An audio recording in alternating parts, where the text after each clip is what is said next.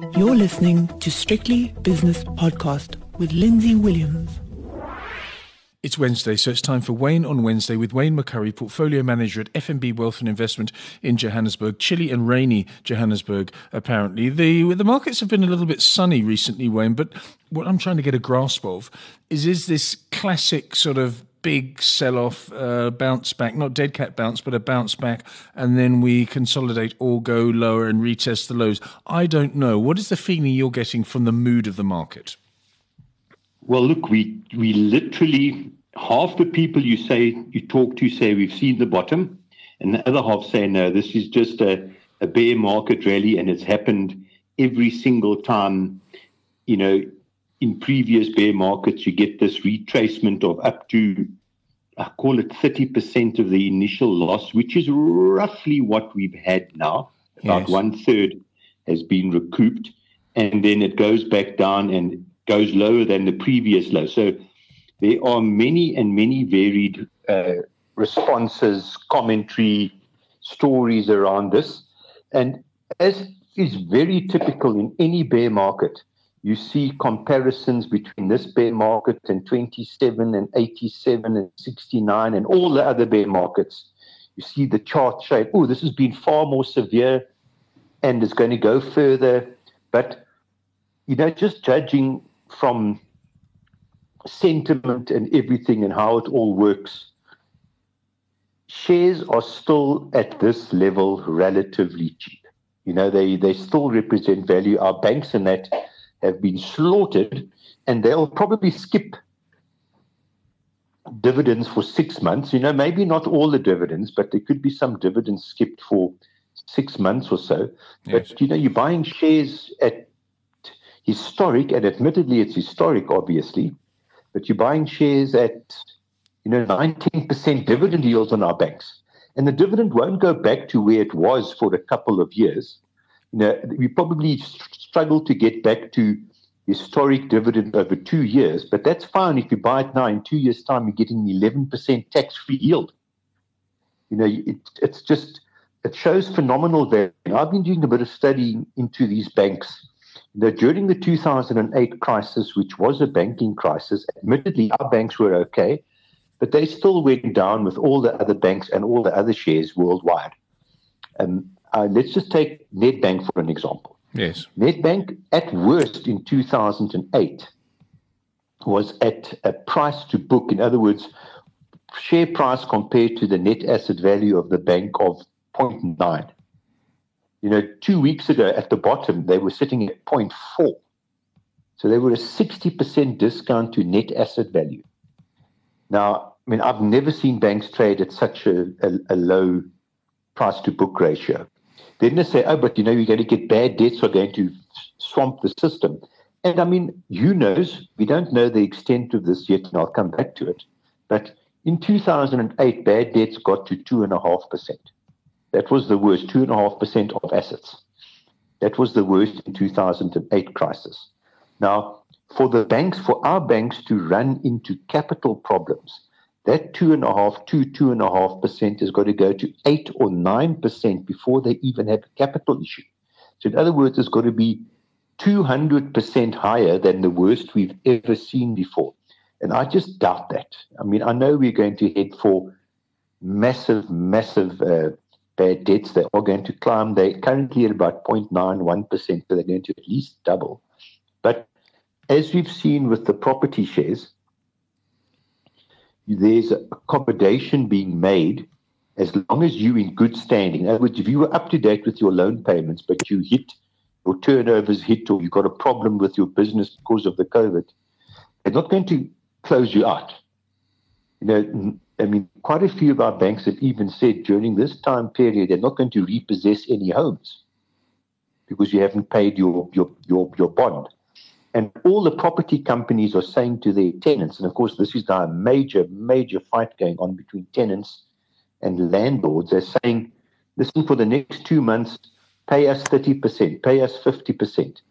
We'll, you can pay us the difference, you can pay us back over the next nine months with no interest etc., etc., because the tenants are saying, and, and the big chains, not just the mom and pop stores, the big chains are saying we can't trade, we're paying the landlords zero, nothing. Yes.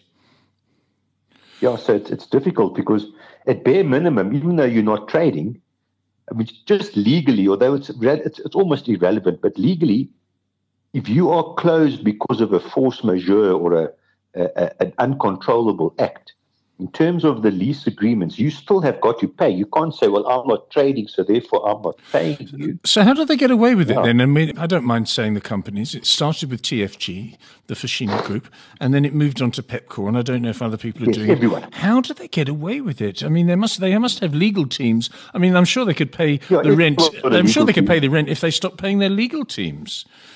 Yeah. Look, everyone's got a legal team, and everyone says no. Look, there's and I've delved, delved into this, and believe me, I'm not a legal ex- expert. Mm. There's three clauses. Now, the one is an act of God. This is not an act of God. So both legal teams, landlords and tenants, say it's not an act of God. It's not an earthquake. Okay. Then they say, is it a force majeure? Now, force majeure means an, uncontro- an act that you had no control over. Right. Then there's, and that's what the land, the tenants are saying. It's a force majeure. So therefore, legal legal agreements are suspended. Now, the landlords, you've also paid the lawyers, same as the tenants have paid the lawyers. They say it's a third force, and for the life of me, I cannot remember its name.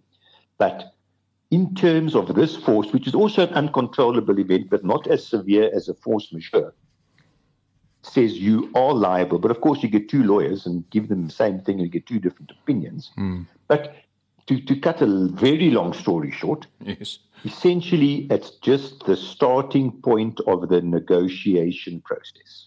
Mm. Because at bare minimum, if you're not paying rent, you're storing.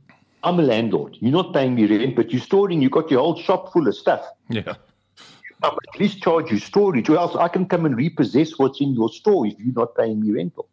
Yeah, I've, I've, I've, spoken to our friend David Shapiro about this, and he was up in arms about it when it first came out. And it was um, the, the, first company that I mentioned. I don't want to single them out, so I won't say their name again. But he was up in arms. He said, You've got the money, you've got the money on the balance sheet, you've got the resources to do so. Why should the yeah. landlord pay because of something that is, as you quite rightly say, a, a, third force, something beyond your control, not a force majeure, not an act of God, but a third force? Yeah.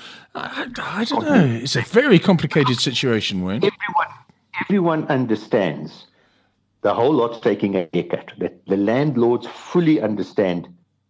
We we landlords cannot get the full rental because otherwise you will close down one. You'll you'll have to push into bankruptcy one third of your client base, which is the mom and pop stores. They can't survive.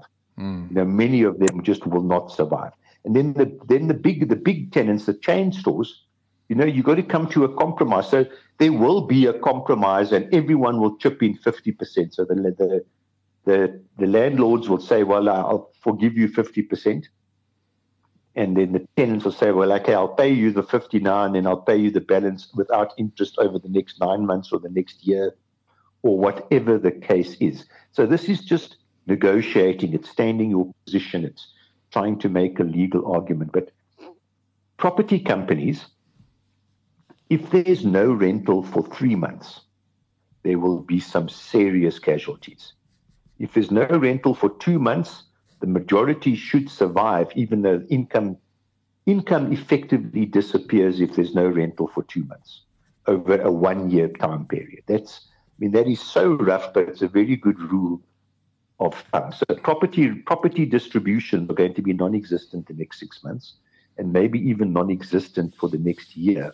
But at current prices, if in three years' time the distributions get back to what they were before the virus, you can buy some property companies and some half decent property companies at an 18% yield mm. in three years' time. I mean, that is astonishing. I think if you're a long-term investor and you don't, um, You you, you suddenly have a look at the JSE today, or maybe not today, but in two or three months' time when we revisit the lows, which I, uh, this is my personal view, I think we will revisit the lows because I was watching a chap called Krugman, the, uh, the famous economist. He said it's going to take 18 months for us to really digest what has gone on and for us to reassemble ourselves, if you see what I mean, markets, economies, uh, social behavior, all that sort of stuff. Uh, so, I mean, I would be in no hurry. If I had some money, I wouldn't be any in any hurry to, to get into these things. But if in two, three, six months' time you ease your money into the market, I think in five years' time, property companies and banks happy. on the JSE, you'll be laughing. You'll have made a couple of hundred percent probably. Yeah, you probably look. I mean, it's hard to say how much, but you could double your money in banks in three to five years. Yes. Everything else being equal. But you must remember, stock markets work very differently to economies. Work very, work, work very differently to the way economists see the stock market. I agree. It's going to take the world's economy 18 months to two years to get to the same level of output. Now, whether you measure output by GDP or by profits or whatever, but it's mm. going to take 18 months to two years for you to get back to the same level you were in December, January over the whole world. But the moment there's resolution on this virus, either there's a cure or the, the, the, lock, the lockdowns work or the when you can see at the end of it, you know, if there's a cure in the next month, the, the stock market won't worry about how long the economy takes to come. It will, it will go through the roof very quickly. It's not going back to previous highs, No. but it, it, it, it, it can recoup the overwhelming majority of the loss very quickly because it can see profits in two years' time. It will see profits in one year's time. So that's the that's the whole key. But we could very easily test lows, and if that does happen, and you've got a bit of spare cash lying around, then that's the time to buy. I think you could buy now as well, hmm. because you might sweat over the next two or three months. But even now, the stock market represents good value on a three to five year view. Here's some. Here's a great example of what's happened over the last few weeks. I mean, let's say that somebody had been away and hadn't picked up his or her cell phone or watched television or listened to podcasts, whatever. You could say to yourself, "Well, here's a share." That's in the top 40 index of the JSE Securities Exchange. The value traded today is 1 billion rands worth. So it's not a small, it's not a small stock. It's not a penny stock. It's not even a mid cap. It's a big stock. The price today, uh, the high of the day was 83 rand and 97 cents. The low today was not 81.50 but 51.50. So you've had a range from high to low of 83.97 to 51.50 was up 15% on the opening uh, and for the first half hour of trading because I uh, recorded it uh, with my opening uh, podcast and it's Yeah. now down from being up 15% to down 3% this is the sort of thing that uh, disturbs me somewhat because I don't think anybody knows what on earth they're doing at the moment, Wayne. And I spoke to a chap from London, a very well seasoned commentator. He says 80% of the trade that he's seeing at the moment is from, uh, from algos, algorithmic trading programs, not from normal investors. He says it's, it's a complete debacle what's happening right now. Yeah, but look, that's always been the case. It was the case in 80, in 2008, 2009. Algorithm, machine trading, covering shorts, index tracking. This this is all normal part of the market. It clearly accentuates movement. And I know exactly which share you're talking about, but it accentuates movements. And unfortunately, like it was the easiest thing in the world. It was it was easy money. And let's just name the company because it's Sasol. 69 was- Rand, yeah. It was easy money uh, a while back because Sasol traded literally traded from 450 rand. Next stop was 26 in the last year. Gosh. Well, almost 500 rand, in fact. But yeah, and from 400 rand, call it 450 rand to 26 rand in the last year. And specifically since January, January it's gone from went from 300 to 26. So all the guys who shorting things, just it was free ride. You just shorted it, and all of a sudden at 26 now, it changes and it starts going up, and you burning. You got to cover your shorts, and you got to cover it quickly. So that's why it goes up 50% in a day. In fact, 53% in the day. And I think it was yesterday, wasn't it? The day before it was. Day before, yeah. yeah.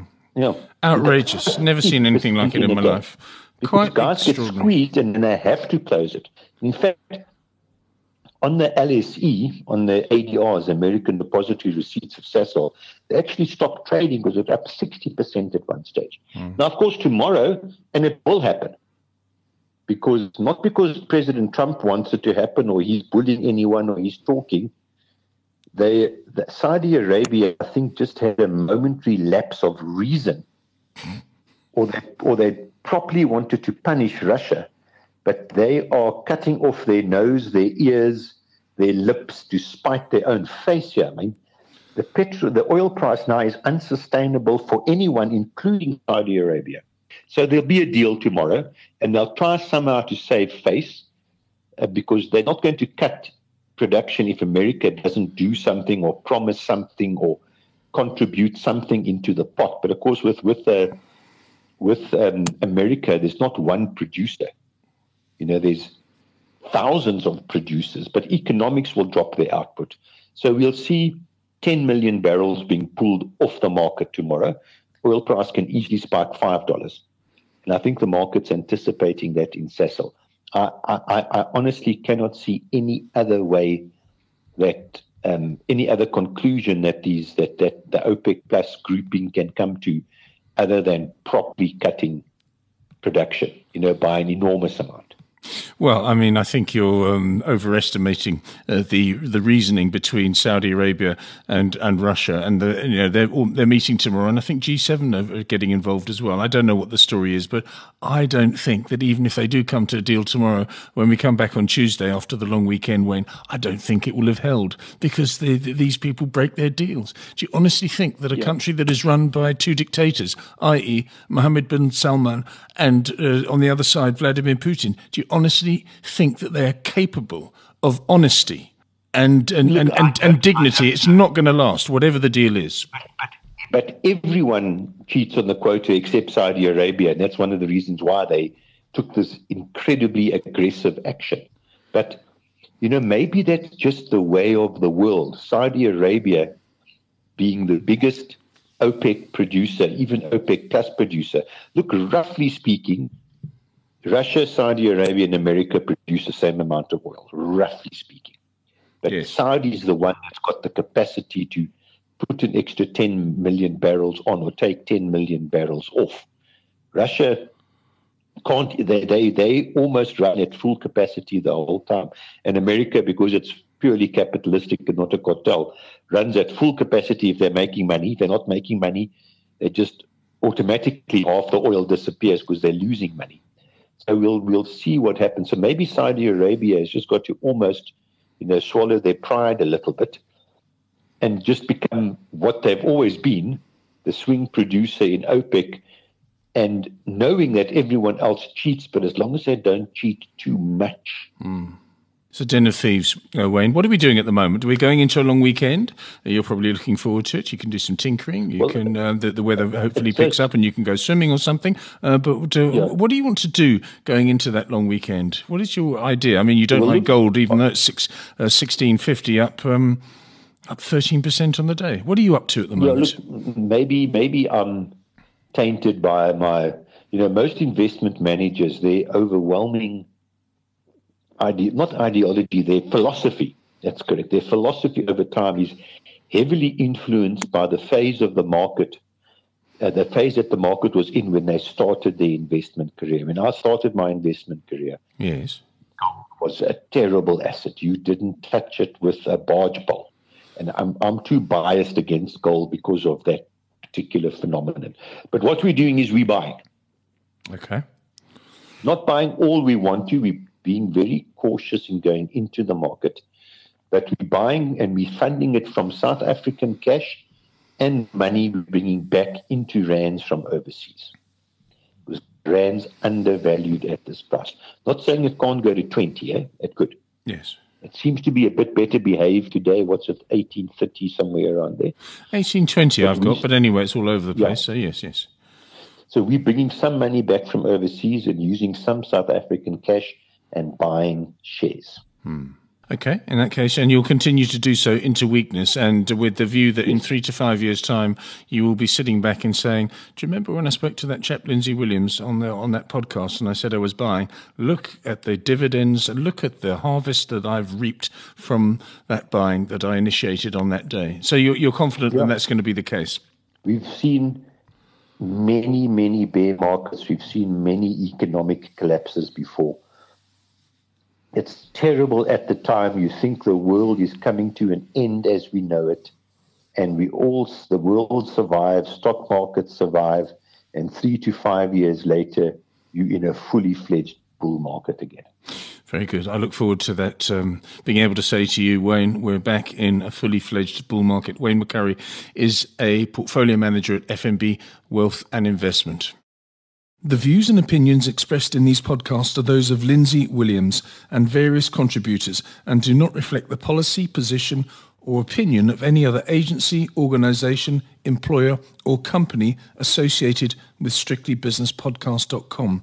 Assumptions made on the analyses are not reflective of the position of any other entity other than the speaker or the author. And since we are critically thinking human beings, these views are always subject to change, revision, and rethinking at any time. Please do not hold us to them in perpetuity.